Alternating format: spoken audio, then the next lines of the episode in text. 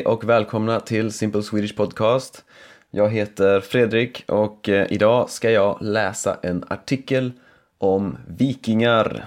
Så ehm, ja, ni kan hitta eh, halva artikeln på min hemsida swedishlinguist.com eh, om ni vill få tillgång till hela artikeln och då också på ja, förklaringar och eh, Eh, översättningar på eh, ord och uttryck som eh, finns i artikeln. Ja, då kan ni eh, stödja mig på Patreon. Eh, ni kan hitta länk till min eh, Patreon-sida eh, på min hemsida swedishlinguist.com och eh, jag vill också tacka tre stycken nya patrons. Det är Barbara Majewska Kosik, eh, Cassidy Wells och Agata Konecka, eller Konecka, jag vet inte exakt. Men eh, tusen tusen tack till er. Eh, och eh, ja, jag ska nu läsa artikeln. Vikingarna är väldigt kända i världen. På senare år har de blivit ännu mer populära tack vare serier som till exempel Vikings på Netflix. Eh, visste du förresten att svenska vikingar grundade det första ryska riket? Eller att eh, vikingar kom till Amerika före Columbus? Vikingatiden varade i ungefär 300 år. Från slutet av 700-talet till runt år 1100. På den tiden existerade inte länderna Sverige, Norge och Danmark. Det fanns istället många mindre riken. Jag kommer ändå att prata om svenska, norska och danska vikingar. Jag menar då folken som bodde i det som är Sverige, Norge och Danmark nu. Det var därifrån vikingarna kom.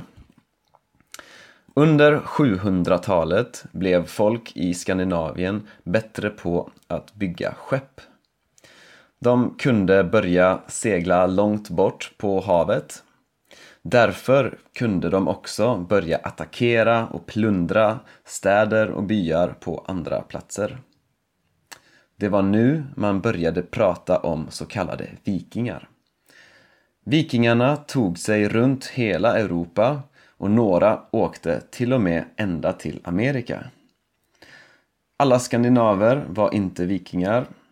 Många stannade hemma och levde som bönder eh, och andra var affärsmän som reste för att handla med andra länder. Men de kan vi prata om en annan dag. Eh, de danska och norska vikingarna reste mest västerut det var de som attackerade och plundrade västra Europa.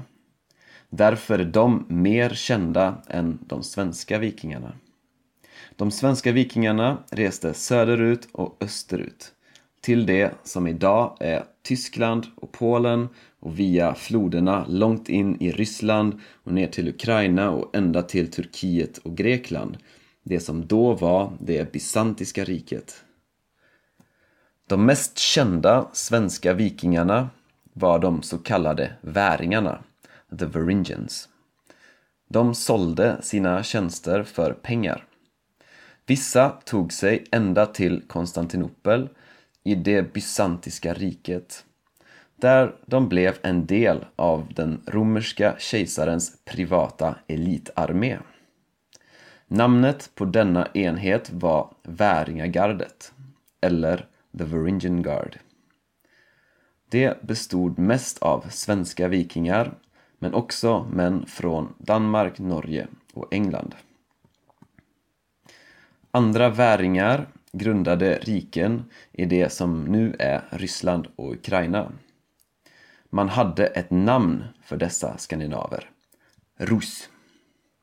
Låter det bekant? Både namnet på Ryssland och Belarus kommer från detta ord. Även det finska ordet för Sverige kommer ifrån samma ord, Ruotsi.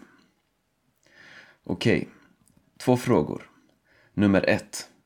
Åt vikingarna giftiga svampar innan de krigade? Antagligen inte. Dessa svampar kan leda till depression och apati och det är därför inte speciellt troligt att de åt giftiga svampar innan de krigade. Fråga nummer två. Hade vikingarna horn på sina hjälmar? Antagligen inte det heller. Det finns inga bevis för att vikingarna hade horn på sina hjälmar. Vikingatiden är en spännande del av den eh, skandinaviska historien och som ni kan se även andra länders historia som Ryssland, Ukraina och till och med det bysantiska riket. Så tack så mycket för att ni eh, har lyssnat och eh, om ni gillar podden får ni jättegärna likea, följa och eh, dela den med alla era vänner. Eh, ni kan som vanligt hitta podden eh, både på Spotify, iTunes och på Podbean-appen och såklart också på min hemsida swedishlinguist.com och ni får också gärna följa mig på mina andra kanaler som Youtube, Facebook. Eh, jag heter Swedish Linguist där också. Tusen tack och ha det gött!